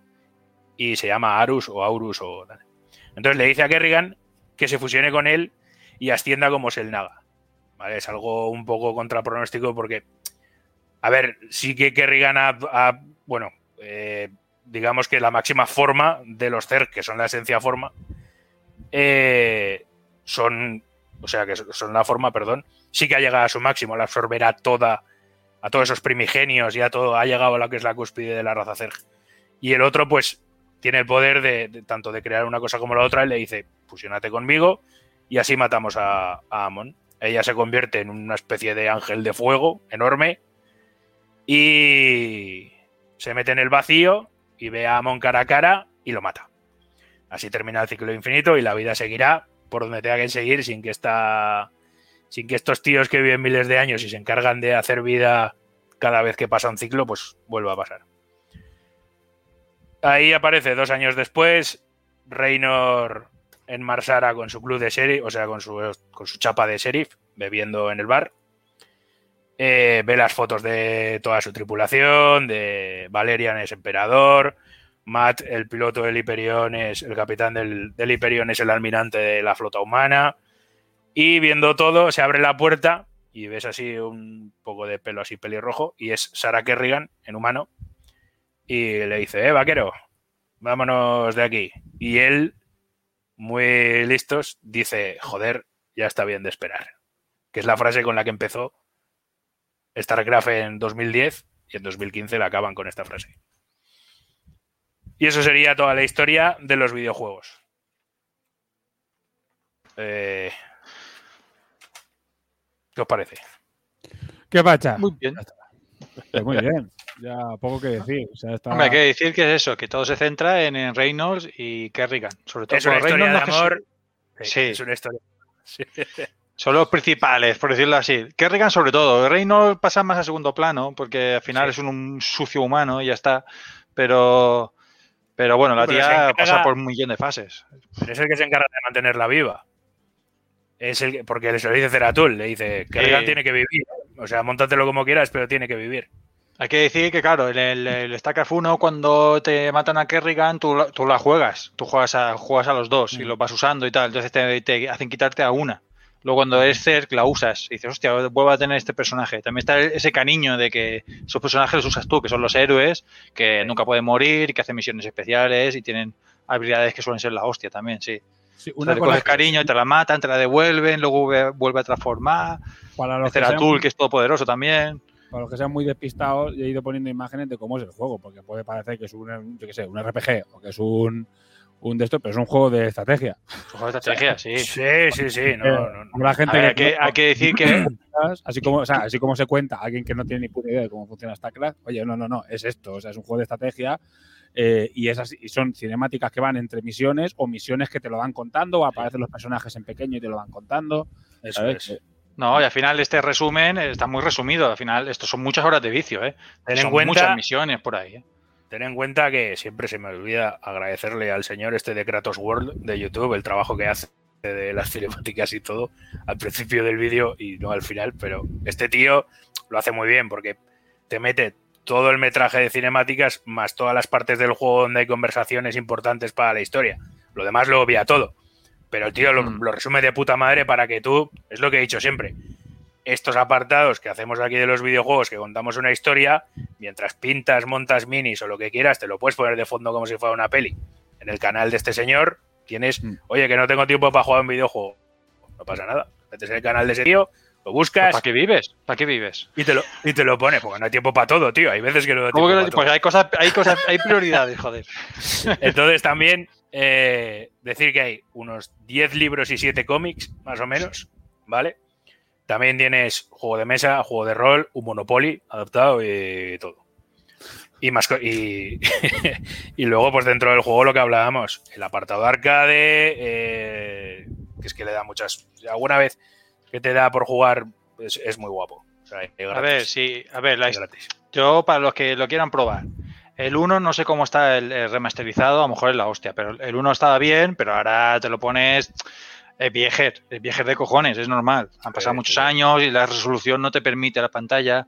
Creo que el remake te permite un poco eso, no creo que, no creo que vaya más para allá. Bueno, Eh, aún así es 20 interesante lo de las tres razas. Tiene 23 Eh, años. Sí, sí, es que, es que, es que tiene años. Te hace, te hace- está bien porque al final ves las tres razas como que están allí, lo que ocultas y tienes que empezar por los humanos y vas como desbloqueando las, las otras razas, vas por orden. En el 2, esto lo han cogido como más exagerado, que a mí me gusta mucho ese detalle. En el 2, eh, como que tienes, eh, estás el, con reinos en la nave.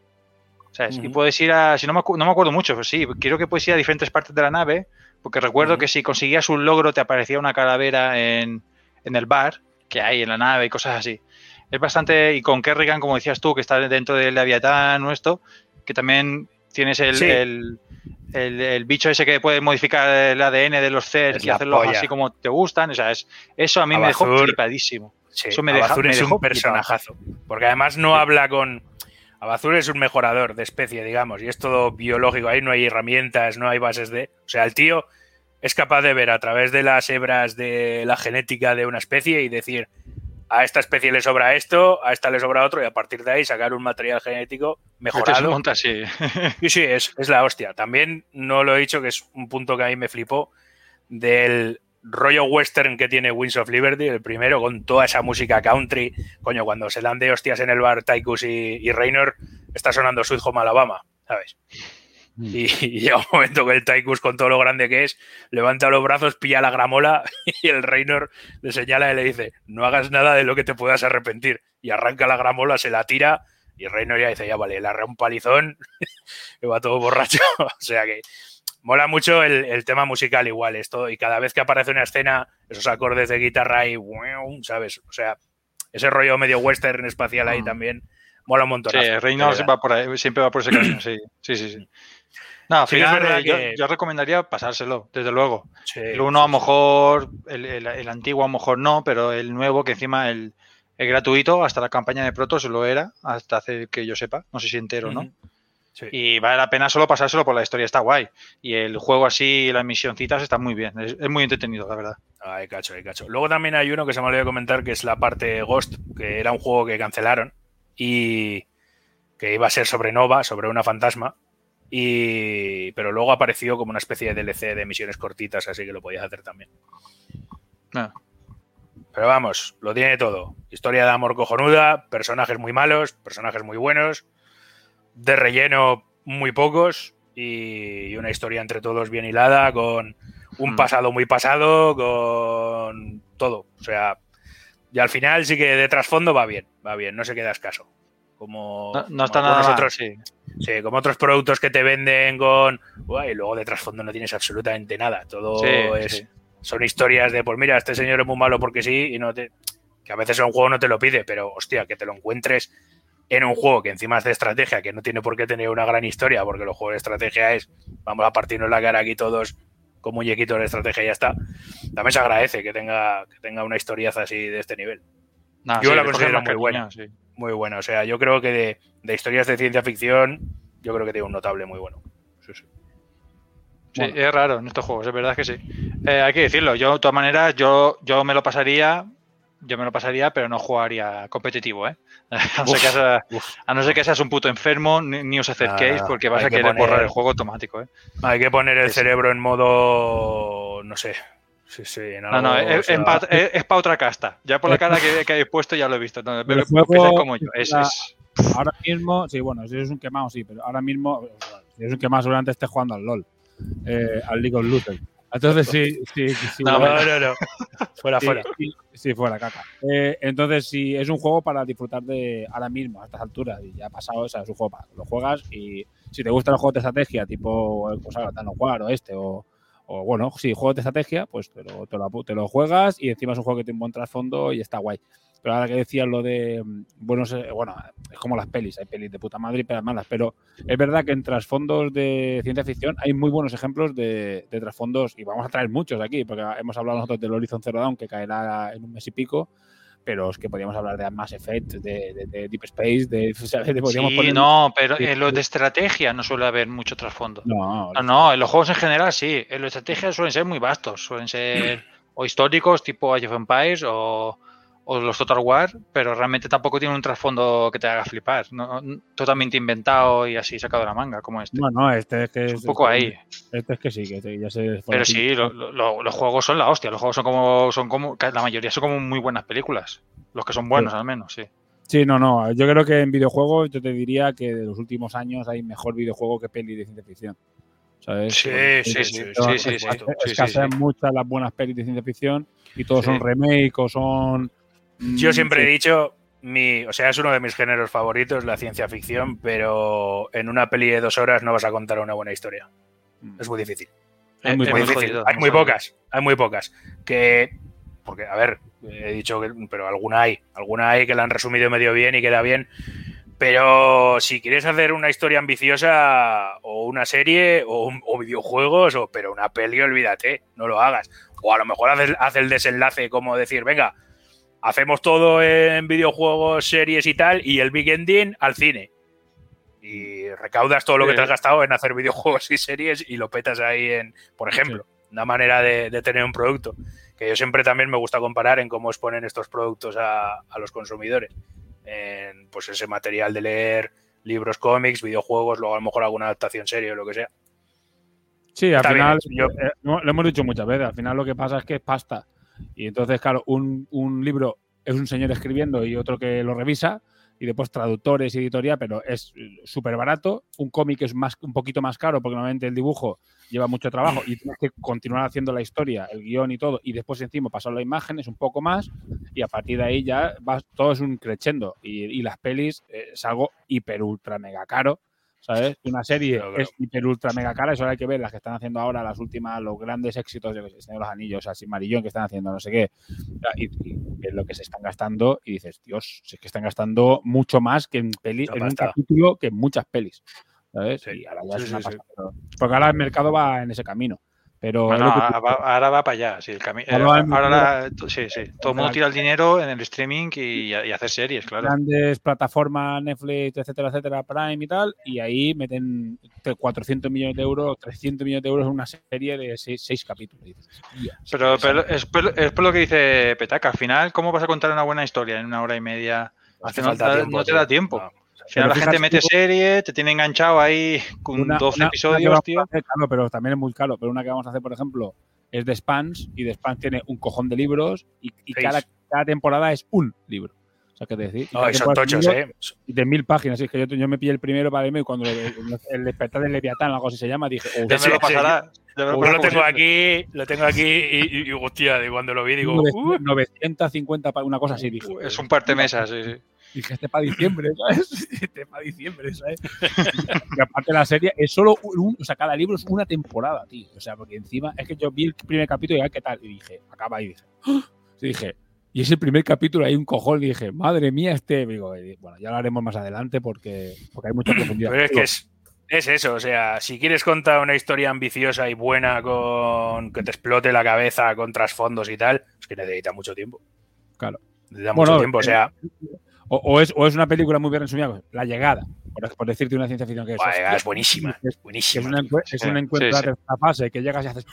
¿Sabes? Eh, yo qué sé, más de acción, el día del mañana. Sí, que es pero- un buen producto, un, un buen producto. El libro es así, ¿eh? El libro Sí. de la llegada es así, el del Ted Chiang este, el chino este, que dice que no es escritor, pero ojo la que se ha sacado de la manga, ¿sabes? Sí, pero es que, pero es que es eso. Después hay buenas pelis que te resumen una buena película en un momento, pero es lo que tú dices. La mayoría de películas son malos resúmenes, son películas. Sí, sí, hoy en día ya sí. Sí, pero bueno, pero hay muchas buenas pelis. Hemos visto muchas buenas. Por suerte, aquí hemos visto muchas buenas. Y nos vamos a hartar haciendo videojuegos, series y libros. Yo creo que podemos estar toda la vida haciendo el videojuego porque nunca vamos a acabar. Hombre, van saliendo, van saliendo. sin parar y claro, al final se trata de, de exponer historias para la gente y, y encima las tienes en formatos que, oye, que no tengo ordenador para jugar este videojuego, ¿qué tal? Que las tienes en YouTube en formato peli, tío, y te la pones mientras montas minis, mientras, yo qué sé, o la ves ahí en tu tele ahí tan tranquilo, lo que tú quieras. Pero tienes, tienes, tienes posibilidad. hablando de, de y teniendo mucho, mucho oyente de Infinity, bueno, clarísimamente Kodali es un ho- homenaje brutal, ¿sabes? Vamos, descaradísimo. Sí, sí, sí. A Kerrigan, pero vamos, no es el único, Sí. o sea, es un No, personaje. Pero Kerrigan se merece, se merece homenaje, joder, es un personajazo, vamos. Es un o sea, personajazo y que además tiene muchísimas adaptaciones y muchísimos Sí, sí. homenajes en un montón de sitios porque son personajes de cojonudos. Busca la estatua que hay en, en Blizzard en la sede en París, que tiene una estatua de Kerrigan 1-1 en la puerta. No me digas. Acojonante. Acojonante. Sí, sí, sí. El rollo. Es su estrella, sí, el rollo estrella. marine. El rollo marine espacial, vehículos. O sea, tú te pones a mirar todo el despliegue y sí, son muchas referencias que cogerán muchas marcas de ciencia ficción y que ellos mismos habrán cogido de otras. Claro, bueno, aquí aquí to- todo el mundo bebe de, de todo el mundo. Eso, eso sí- Claro, eso tú ten en cuenta lo que también quería decir que al ser Blizzard el padre. Fíjate, tío, es que es, es preciosa. Es preciosa, tío, es una pasada. sí, sí, sí. La imagen Tú- de. A mí sí que me chinó un poco la historia al principio, porque la base de, Warcraft y la de Starcraft, si las comparas, son iguales. Porque es de el señor malo malísimo que existe hace mucho y se aprovecha de una raza beligerante o potencialmente fuerte para conquistar otro mundo y que le hagan él la faena sucia. En Warcraft pasa también. Y aunque sean dos universos totalmente distintos, esa premisa, ¿no? Digamos, es la misma. Es la misma. Al principio Pero es- una- es una- Ahora hablando de esto me ha hecho acordarme que creo que se planteó Blizzard hacer el juego de, de StarCraft tipo WoW, pero del StarCraft. Me parece que pasó por la mesa, ¿no? Pero esto no llegó nunca, nunca a ningún lado, ¿no? Qué pena, tío. No, no, no, qué pena. No, qué sí, pena. sí, al final el de Warcraft. Sí, esto es de Warcraft. Es el Sí, WoW. Tampoco les sí, ha salido mal. No, tampoco les ha ido mal, no les ha ido mal, no. Es que todo le dimos. Ahora, ahora está cayendo ya, ¿eh? Menuda Ahora droga, sí. cayendo ya. Sí, sí, ahora Hombre, ya ¿cómo no va a caer? Si es que ¿cómo ha aguantado tanto, puto Y Warcraft? luego también decir que lo No, último que le ha pasado a Blizzard, eh, pues con el tema de los escándalos de abusos y tal, eh, todas las reacciones de solidaridad con estas chicas y todo van a hacer que, que palme mucha pasta a Blizzard, porque la gente ha cancelado suscripciones, han dejado eh, de streamear productos suyos, gente que les daba mucho dinero en, en streamear profesionalmente el juego, cosas así. Y Blizzard va a tener unos días jodidos ahora. Bueno, va a bueno, tener- es que también, escucha, que tú dices, son, unos, son días jodidos, ¿eh? También, ah, Sí, sí, es una de las empresas más fuertes del mundo. O sea, Vamos a ser honestos con, la, con, la, con lo que habla- hablamos justo. tú miras top de 10 juegos de juegos de los 10 ju- de juegos más jugados del mundo, 4 son suyos. O sea que- Hoy van a perder 200 millones. Hostia, qué putada. ¿Sabes? Van a estar un, ganas. un- un par de días muy cabreados, te bajan un lavado de cara que les costará 20 millones de euros y ya está, y la gente se habrá olvidado. Por desgra- Por desgracia es así. Por desgracia es así. Eh, en estas empresas grandes es un escándalo de...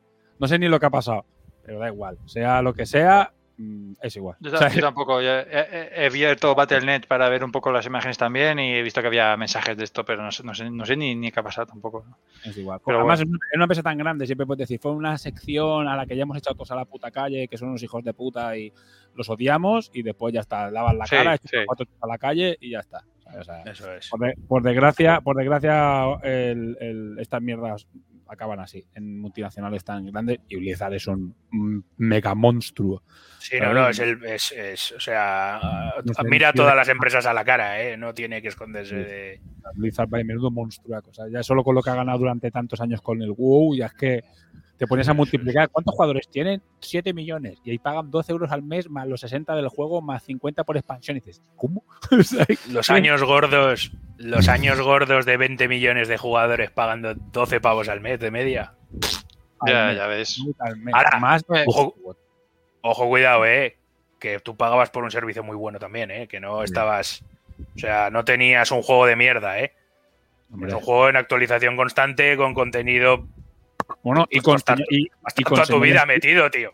y con señores en los servidores pagados que estaban controlando que no hubiese abusos, que no hubiese malsonantes, que sabes, que había unos señores ahí pagados 24 horas, ¿sabes? En todos los servidores, espe- específicamente No, no, era muy rayado. Ah, que me he quedado atascado en esta piedra. Voy a informar y a, a los cinco minutos aparecía un señor. Ay, ahora te desbloqueo, no sé qué. O sea, era una Sí, sí. puta locura, ¿eh? Sí, sí. Y- Bueno, y no pongáis a hablar de esta droga que, que no viene a cuento. No, Bueno, sí, pero viene a cuento sí. porque, porque hacemos ciencia ficción y nunca hablaremos de Warcraft. Así que, bueno. Ya, así con la excusa, ¿no? El día, que, el día que quieras hablar de Warcraft, yo tengo aquí todos los libros, ¿eh? Y me, me a todos. o sea que Yo solo me he, leído, me he leído la trilogía de Illidian y ya está. ¿Sabes? O lo- bueno, creo que los dos primeros, porque la tercera no sé si se llegó a traducir o no. Los dos primeros seguro porque los tengo. ¿sabes? Los de Illidan, sí. Y yo, y yo solo he jugado en la Burning Crusade. Con mi hermano, además, que le dimos. ¡Guau! Le dimos durísimo. Un año muy duro, ¿eh? Muy duro. Uno, uno, tú tuviste uno, yo tuve tres. No, no, yo estuve uno. O sea, yo le di a muerte. Yo fui Guild Master durante un- el año entero. Una guild enorme, ciento y pico, tal, Rey Master, ¿sabes? Calazán. O sea, pero aparte era a nivel profesional. ¿Sabes? Cogía cuando entraba uno que veías activado, te lo llevabas a Calazán. Venga, vamos a hacer Calazán tres veces. ¿Sabes? Durante una semana, da- cada día, va, va, va, va. Venga, ya estás equipado, vamos a las grandes. Madre mía. Sí, sí, sí. Sí que fue, fue época guapa aquello. Muy guapa, pero yo no voy ya ni con un palo. No, no, no hagas. eh. Yo Ni volví esta última, disfruté los días con los colegas, pero no vuelvo más. Echas unas risas y nunca más. sí, sí. Eso sí que. Sí, sí. De sí, tranquis y, y Sí. ya está. Y si juegos cerrados, ¿sabes? Déjate. Ah, bueno, y luego sí, se me ha olvidado que puedes, eh, puedes jugar a los personajes de StarCraft en el MOBA de Blizzard, el Heroes of the Storm. Ah, sí. Tienes Sí, ahí sí, sí. A, a los personajes personajes relevantes de StarCraft y menos relevantes los tienes ahí y se dan de hostias con los de Warcraft, con los de Overwatch, con algunos de Blizzard, los de Diablo, todos ahí juntos. Se machacan ahí la cabeza. Todo de Blizzard. Están, están hasta los vikingos aquellos. Los tres Qué vikingos aquellos. Yo los he jugado Tú, te- tú te montones. acordarás, Ramón, sí. A mí se me dan súper bien. Joder, pues, he jodido. Un día te enseño, si quieres. Ya, tengo demasiada droga, yo también me pasa igual. Ah, Bueno. yo, yo, por mi parte, decir que la gente que lo pruebe, el StarCraft 2, aunque sea, que lo juegue, que es jugable, si tienen un rato libre y quieren Bueno, jugar un juego de estrategia, que lo Y que tiene dificultad, tiene modo dificultad. mm, no tengo manos, ¿sabes? O sea, te lo vas a pasar sí o sí. El modo historia. Modo historia Sí, tiene sí. un rango de dificultad absurdísimamente. O sea, tiene el imposible y el para todos los públicos. O sea, que te lo vas a hacer seguro y vas a disfrutar de la historia jugándola y todo. Y es gratis, volvemos a decir. Claro, es que si es gratis, a- contra eso no hay. Hasta yo me lo voy a, me lo voy a pilar, tío. O sea, si es que Sí, y los arcades, si un día queréis, los arcades, yo os enseño los buenos y va a haber alguno que vais a decir, ¿qué pollas? O sea, ¿dónde ha salido este juego, tío? Joder. Es que Yo lo, Pero yo lo vicio- disfruté mucho, yo, yo lo disfruté mucho del 1, la verdad es que sí. vicio, Pero mucho, tío, pero mucho. es que Al que tener un juego gratis, Sí. que la Lo tendría que comunidad lo hacer contenido, o sea, y, y- y que sí, que, que- que a ese tío, tú cuando en el editor de ese juego haces algo, te dice que tú hazlo, pero que tú no te vas a llevar una mierda. ¿Vale? O sea, que, eso se lo queda Blizzard. Pero coño, pero es que tienes un juego gratis en el que la gente está aportando un contenido que, que- gratis, tío, que es que, joder, y todos aquí dándole. Al final, ¿qué te, qué te importa una empresa como Blizzard? Eso es gratis, pero ¿dónde está el ranking de juegos jugados? Luego, ¿qué es lo que manda, no? Digamos, o, aunque que no te cueste dinero, obviamente, pero luego tienes tus micropagos dentro del juego de tus skins de mierda y, de- y- y gente la- los paga con muchas cosas, tío. Bueno, Si tienes un modo de como locos en Fortnite, ¿sabes? tienes un modo, tío, de estos de rollo Tower Defense invertido en el que los bichos dan vueltas a una plataforma, tú estás ahí en medio y con el dinero que te dan, te dan tropas aleatorias que las mezclas y, y se convierten en otras. Y bueno, cuando es el lottery se llama, o sea, o el póker, que te dan cartas al Texas Hold'em y vas cambiando y cada combinación te da una tropa de algo y venga ahí a sacar tropas jugando el póker. O sea, es que hay cantidad de chorradas, pero de la hostia, tío. Te lo juro, ¿eh? acojonante. Acojonante Bueno, el arcade de StarCraft es En un juego en el que han llegado a hacer tantos millones de jugadores y tantos años, además, y que ha tenido tanta importancia y peso como este juego, es normal que haya. Sí, sí. La, verdad es que lo- el, la- el 2 está, el 2 está bien, es una buena jugada, lo sacaron bien. Estuvo muy medido. Porque cogieron Sí, el sí. 1, básicamente, lo, cogí- lo copiaron lo justo necesario para que la gente del 1 se pusiera a jugar al 2 sin ningún problema. Sin, sin malos rollos, seguro que hubo algún quemado, pero la verdad es que es el 1 con un par de naves más adicionales y mejores gráficos. Pero lo, fue- lo hicieron bien, lo hicieron bien y, y sigue estando muy equilibrado, sigue, lo pensaron bien los cabrones. No, no lo Yo me mal. acuerdo que cuando salió, eh, durante. yo- dejamos de raidear al WoW porque no había gente.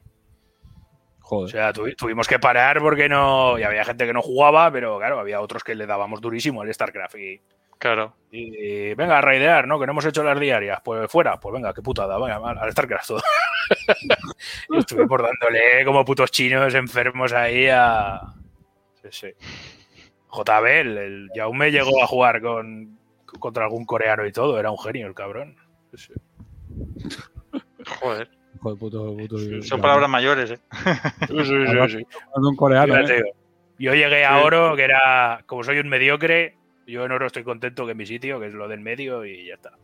Sí, yo, yo tengo un colega que participó así como anécdota en un torneo y era buenillo, ¿no? O él consideraba que era buenillo y jugó contra uno que se ve que era muy bueno, realmente bueno, y lo mató con los constructores, con los que empiezas. Le hizo rush y lo mató con eso, tío. Lo dejó sin posibilidad de hacer nada. Le atacó con los te pones a ver- con, los que empiezas, tío. Tú te pones a ver una partida profesional de estas del mundial o lo que Vaya sea, y ten en cuenta que los hotkeys que lleva esta gente, todas las combis y tal, hay veces que. Porque también ten en cuenta que es un juego que te deja reaccionar muy deprisa a lo que está haciendo el otro. Hay otros juegos que no es así, de estrategia, que eh, tú de, pues me voy a poner a hacer en el Age of Empires, te hacías unos caballos y uno y de repente el otro que a lo mejor te había visto no, te aparecía con los píqueros, te mataba dos caballos y tú ahora levántate, imposible, te mataba. En StarCraft como sí que puedes hacer digamos, incursiones de exploración a ver qué está haciendo el otro, te permite rápido deshacerte de unos edificios y hacer rápidamente los otros para ir contrarrestando lo que te hagan. Pero claro, hay que ser muy, muy bueno para eso. Ten en cuenta que yo he visto partidas a veces cuando veías a los buenos buenos, que a lo mejor por encadenar fallos de, digamos, en lo que era la rotación 3 o 6 segundos, tiraban la partida, ¿eh? ya por otra. Porque sabían que el otro no iba a fallar y iban a perder. No perdían el tiempo ya. O sea, eso lo he visto de- y, y no sé cuántas Nah, no- pulsaciones. no- no me metáis en 300 competitivo. pulsaciones, 300 pulsaciones por, por minuto Pa- ahí haciendo. Pa' puto fumado, pa' puto fumado. No metáis, no metáis ahí. Eso, eso es para A mí me vino justo el construir, eh, tal, eh, y pa, pa, pa. Así que al final Sí, te yo- manejas, pero. Yo hacía tanques, tanques que me molaba mucho y, por culo. Sí, sí. No, pero había que. Es un juego que sí que te permite reaccionar rápido a lo que te hace el contrincante Este es y eso. el típico juego que no puedes jugar con, lo que hemos hablado al principio, no puedes jugar con, con alguien que sepa, porque dice, mira, No, no, no, no, no, no, no. O sea, esto, si lo empiezas entre colegas y todos sois igual de malos, lo vas a disfrutar. ¡fua! Pero ahora, como llega el típico que siempre quiere ganar, que se ponga a mirar guías, que se ponga a mirar algún exploit o alguna chorrada y empieza a joderos a todos y a reírse, el juego te lo quema. ya está. Esto sí. Llega un tío. al momento. Es como me, el del pongo yo solo, me pongo yo solo contra tres y a los cinco minutos he matado a uno, a los diez a otro y el otro no tiene nada. Ya. Sí, sí. No, esto es como el Magic. Es que dice, no, no, vas a jugar todos con el mismo mazo. Y, y uno coge y se va a comprar sobres ah, sin decir nada. a. Y- y ¿sabes?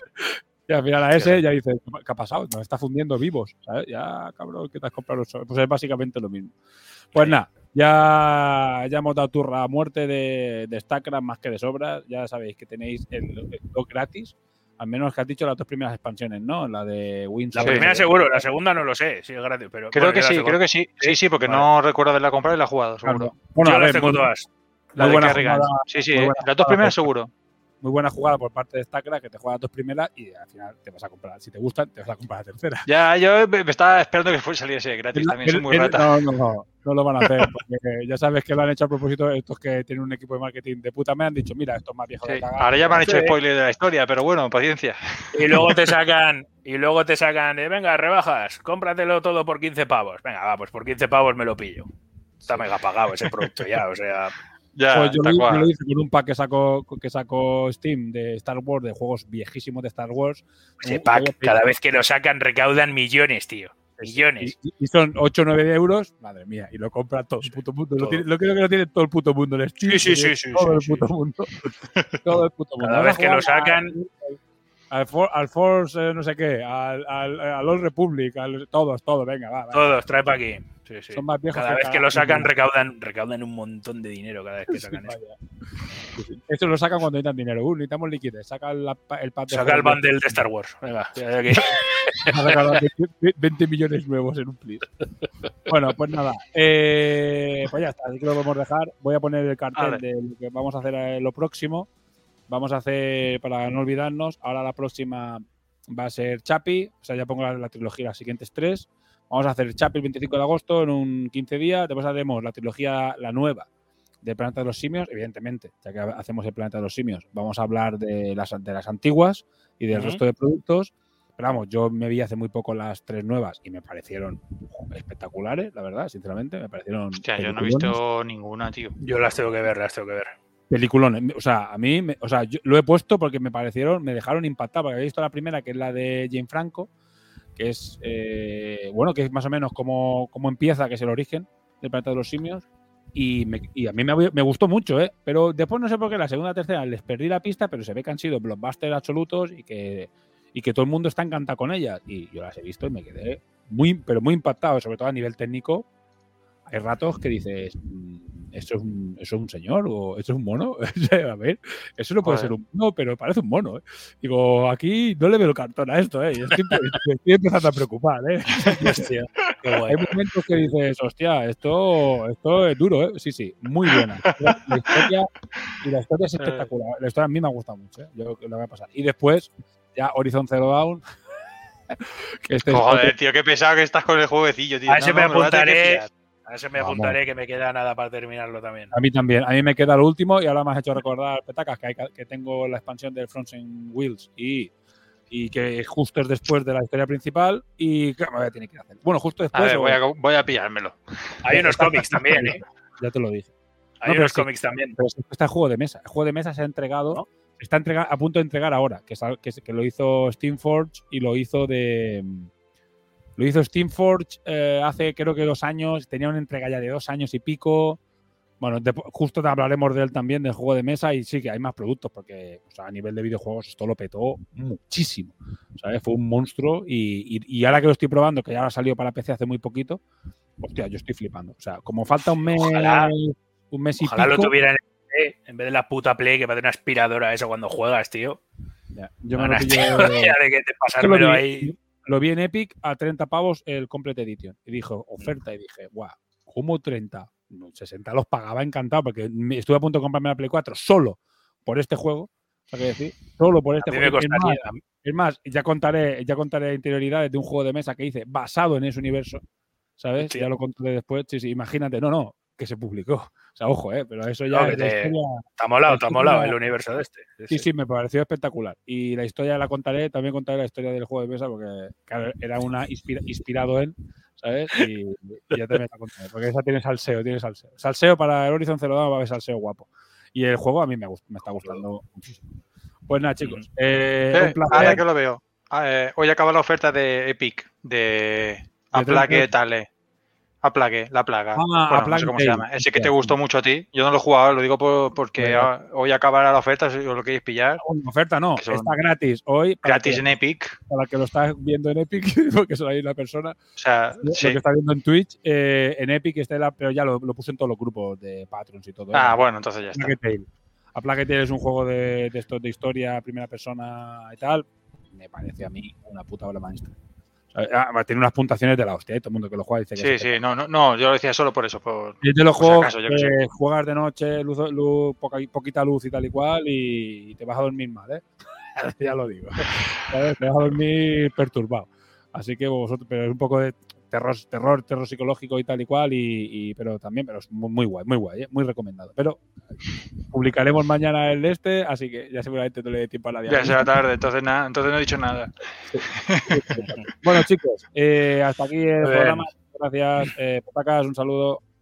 A vosotros, hasta luego. Eh, Tonir. Venga, nos vemos. Sparco, eh, bueno, yo que os hablo, Sparco, y recordaros que este fin de semana grabaremos el Radio Cron City y nada, pues ya sabéis. Si estás escuchando esto, eres la resistencia.